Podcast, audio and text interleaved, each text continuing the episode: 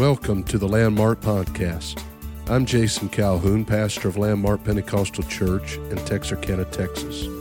We encourage you to visit us on the web at landmarkupc.net for a schedule of services and upcoming events.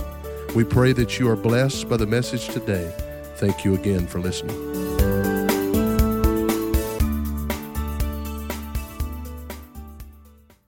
I'm so glad I know something about that blood. The song we were just singing. Amen. My past erased. My life he's changed. We got something to testify about. Praise the Lord. Amen. I uh, I know that it is uh, after apostolic folks have shouted and rejoiced and been touched by the Holy Ghost. It's one of the hardest things to uh, to preach. Amen. You can't outdo what the Holy Ghost does for us. And I'm not even going to try tonight, but I, I, I do want to read a uh, portion of Scripture for you from Jeremiah chapter number 20. Thank you for this invitation and um, the room, the basket, the meals, the hospitality, everything. Thank you so much. What a wonderful privilege to be here for this 18th year anniversary weekend. And this is Super Sunday. And the world is all excited about Super Bowl going on. But we are in Super Church tonight. And the world doesn't have anything on an apostolic church. Praise God. I want to read from Jeremiah chapter number 20, Jeremiah chapter 20, and uh, verse number 9. Jeremiah chapter 20, verse number 9. Then I said, I will not make mention of him, nor speak any more in his name. But his word was in mine heart as a burning fire, shut up in my bones. And I was weary with forbearing, and I could not stay. I don't have a sermon tonight, but I want to I want to just just for just a just a few minutes I want to encourage you let's keep the fire burning. Let's keep the fire burning. Praise the Lord. You may be seated. God bless you. I uh, read in this text one of the most discouraging times in the life and ministry of Jeremiah. Now, Jeremiah is one of my favorites. I talked a little bit today about some of my least favorites, but Jeremiah is one of my favorites because Jeremiah had some feeling and some emotion, and he had some inner character and some inner strength that sustained him and his ministry in the low times. Now, I want to tell you today that if you're only serving God for the shout, and if you're only serving God for when it's exciting, and when everything goes your way, you're going to have some rough times. You've got to make up your mind I'm going to live for God, whatever comes, whatever goes. As for me and my house, I'm going to serve the Lord. Amen. And and uh, just because that you're in the will of God, and just because that that uh, you have a calling of God and you have the hand of God on your life, does not exempt you from discouraging days. Man, I in fact. Uh, your pastor got in his vehicle a few years ago on some of the lowest times for my wife and I, and I don't know what he had on the schedule, but he dropped it all and uh, drove across the country and came just to be with us at a low time and just to, to cheer us and encourage us because we had reached a point we didn't have very much strength in ourselves. I thank God for the church. I'm glad I'm not in this by myself. Amen. And when you read Jeremiah chapter number 20, you can sense the discouragement of Jeremiah. You can, you can sense the heartbreak of Jeremiah. When you read all of the events that happened here, uh, it didn't feel good to be ridiculed. It didn't feel good for uh, folks to mistrust him and uh, to ostracize uh, Jeremiah. And sometimes we can look at somebody that's going through the trial or going through dark days, and we can say, well, you know, if he really had a calling on his life, he wouldn't have all this trouble. But you read the book of Jeremiah, God said, I've called you. Jeremiah didn't just decide to go and proclaim the word of God to the people of Israel. Uh, no, God sent him. Matter of fact, God said, before before you were before you were formed i knew you i ordained you from your mother's womb and i declared you to be a prophet to the nations jeremiah wasn't having a dark day because he didn't have a calling on his life i'm going to tell you even with the hand of god even with the calling on your life you're going to have some opposition you're going to have some dark times you're going to have some trouble. You're going to have some low valleys in life. Amen. He had a calling. God spoke up, and you you find Jeremiah wasn't one of these eager guys. Let let me let me show what a great preacher I am. Let me show what a a, a great speaker that I can be. He wasn't that type. God had to convince him.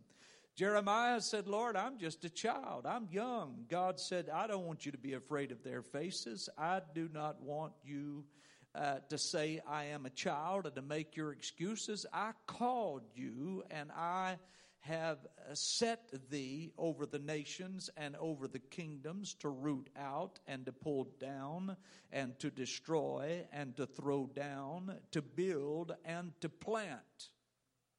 Jeremiah, you got a lot to do. And then maybe we would say, um, uh, you know, well, if Jeremiah really had a burden, if you really had a burden, Jeremiah, you wouldn't have dark days where you're talking about quitting. If you really had a burden and you really had the desire and you, you were really wrapped up in this thing, you, you wouldn't have times when you're talking about, I'm not going to make mention of him nor speak in his name anymore. But Jeremiah really had a burden.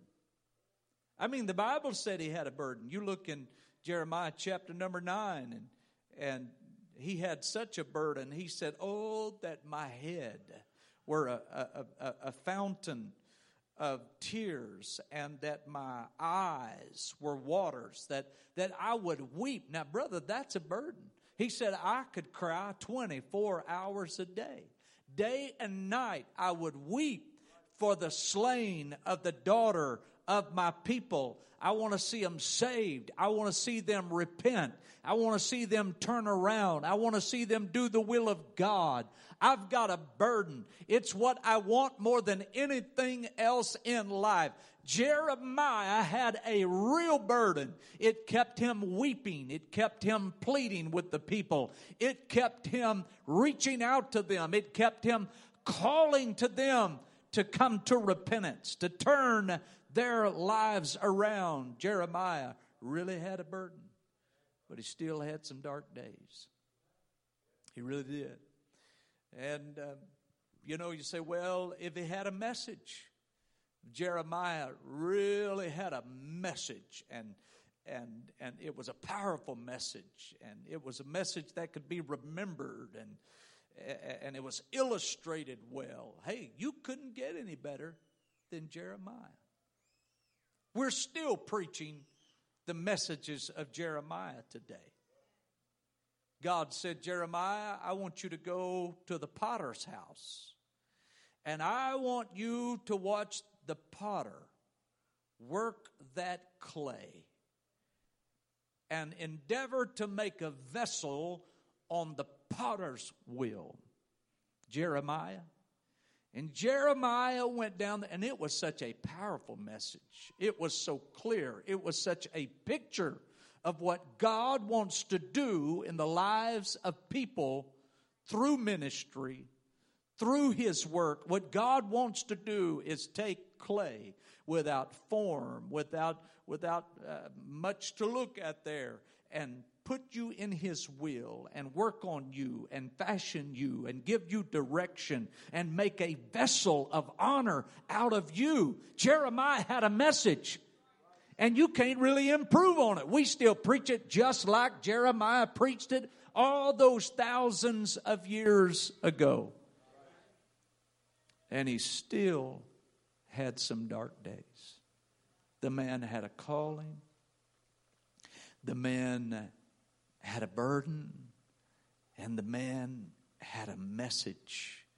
And yet we read here where he made a statement I am tired, I'm weary, I'm not going to make mention of him. I will not speak anymore in his name. And I think he really meant it. You read in the 20th chapter here, you find out you find out there was a man that was the chief governor of the house of the Lord. The man man's name was Pashur.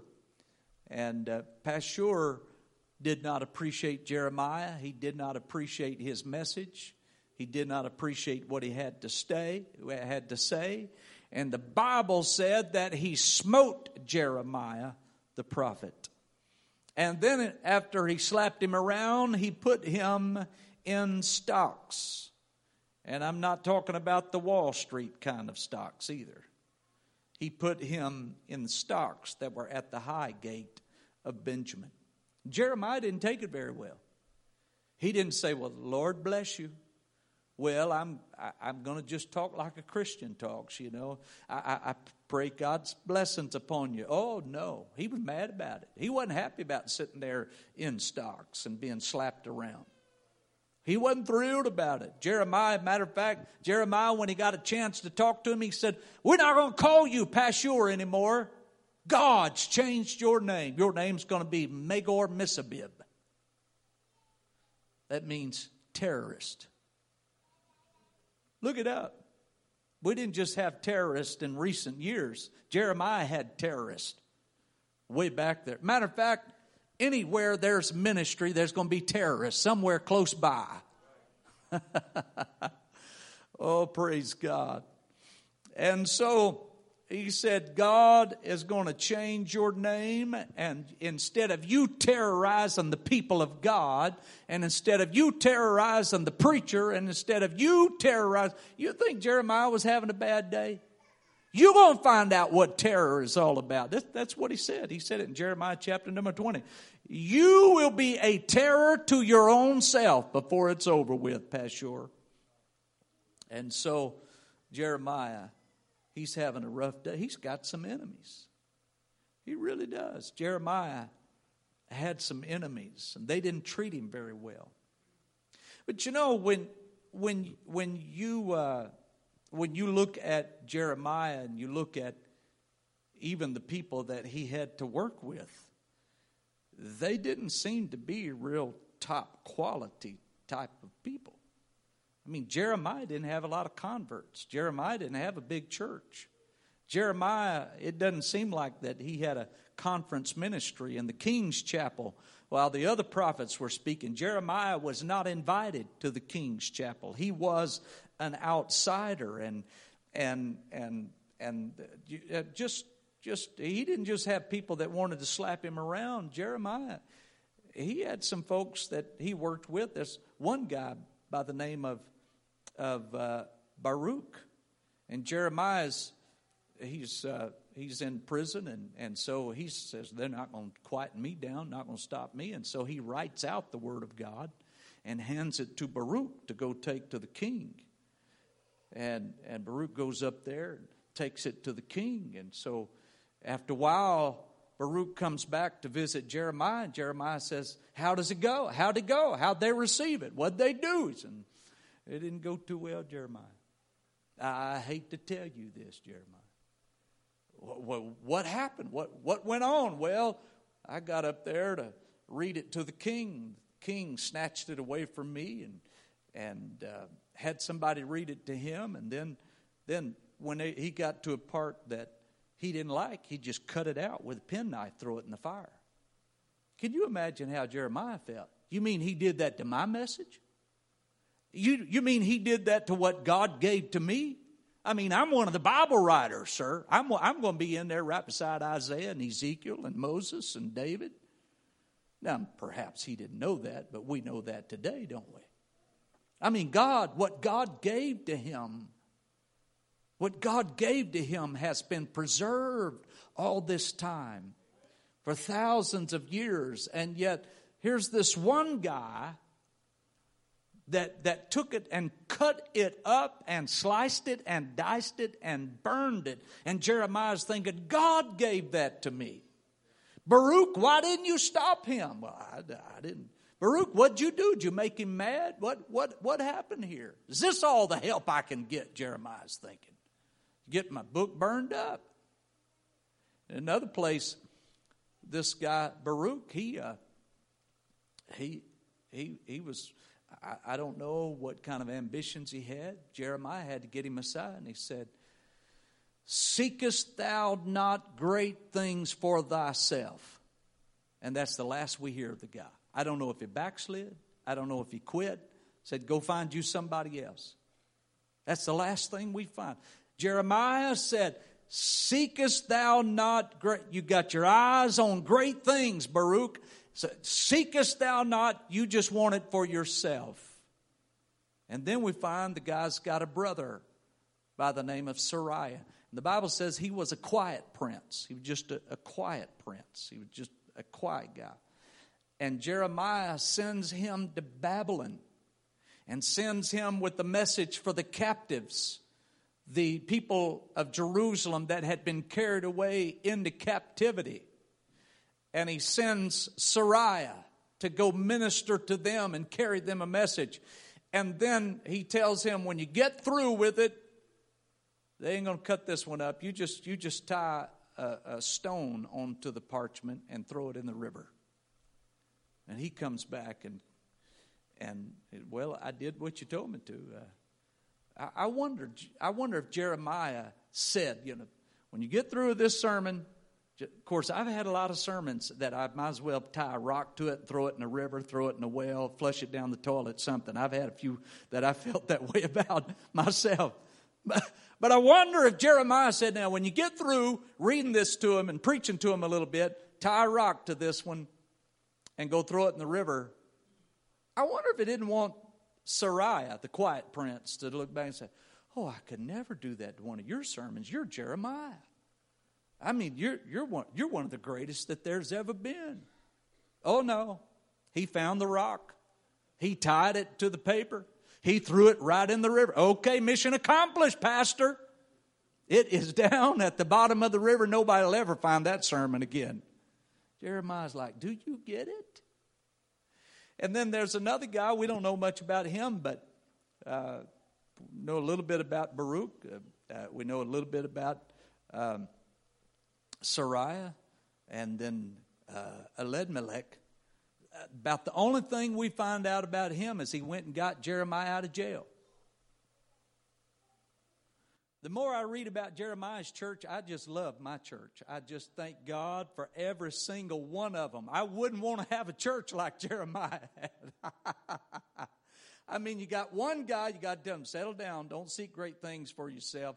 You get you get my material all tore up and burned in the fire. The other guy ties a rock to it, throws it in the river, and never does compliment, never says, that was a great sermon. It shouldn't have never ended up at the bottom of the river.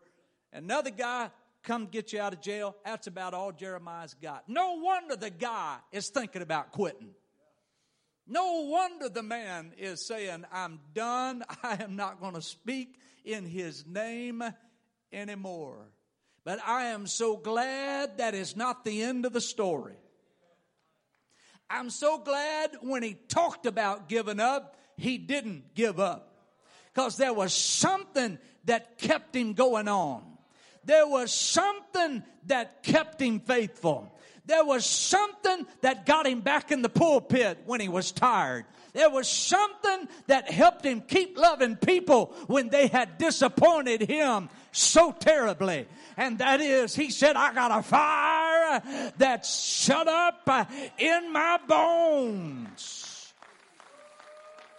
The Word of God let me tell you, brothers and sisters, you got a pastor that gets up here and he's got a fire that's burning. Let's keep the fire burning. Let's keep the fire burning in the pew like it burns in the pulpit. Oh, praise God. Stand with me today. I'm just about through. You know, Jeremiah looks like he didn't have a lot of results. Looks like he didn't have a he didn't have a lot of folks that appreciated him. Looks like Jeremiah didn't didn't have a lot going for him. Looks like he never built a big church, never had much of a congregation.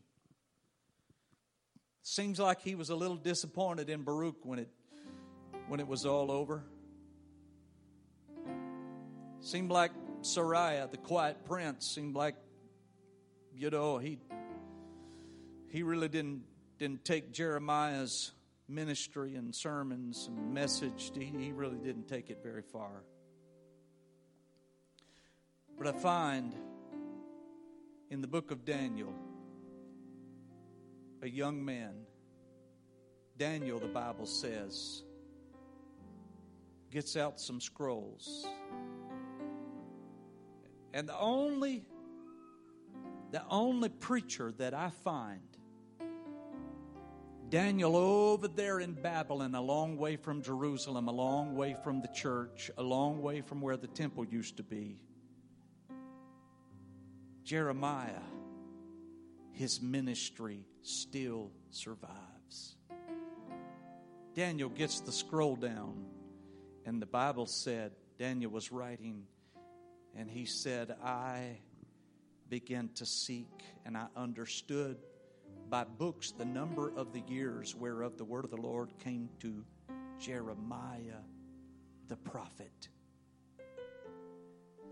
And he said, And I set my face unto the Lord God to seek by prayer and supplications. Why did Daniel start praying? Because you look in the letter that Jeremiah wrote to the captives in Babylon. And Jeremiah said, You pray you fast, you seek the face of God, and God will hear you where you're at.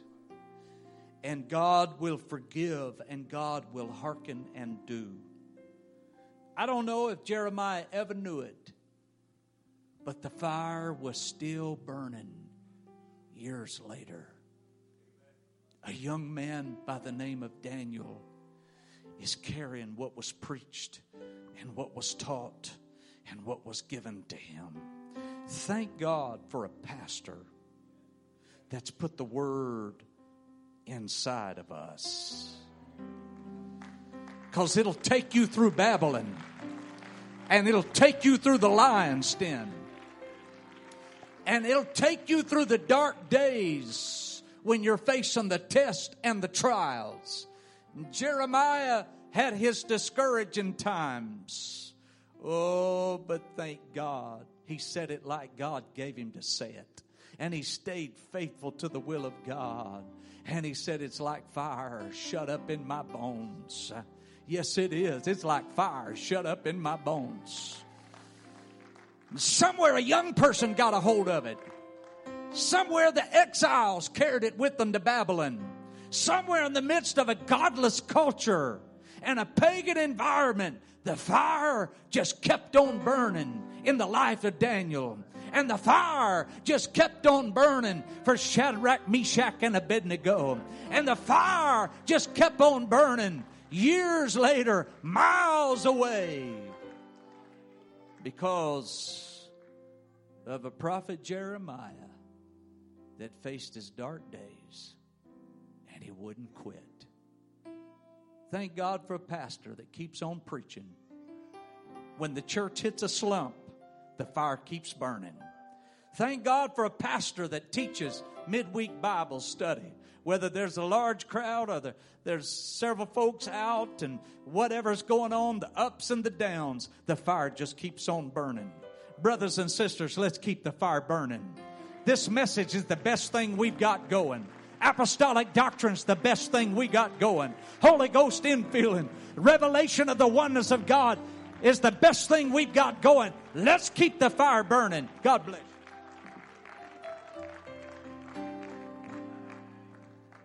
Thank you, man of God, for this message tonight. If you feel that in your heart there's a fire that's been ignited, that you know, you know how critical it is to continue to stoke that fire and to maintain that fire. So reminds me of Leviticus 6, how the Lord started the fire, but it was up to the priest to continue to maintain the fire. And the scripture said to never let it go out. Amen. It's up to us to keep this stirred up within us. It's up to us to maintain our relationship with God. It's up to us to, to put another log on the fire, as it were. Amen. I wonder tonight, as we conclude this service, if you'd step out from where you are and make your way to this altar and say, God, you started a fire in my heart when you gave me the Holy Ghost. When I received this truth, when I came into this beautiful, beautiful message of truth.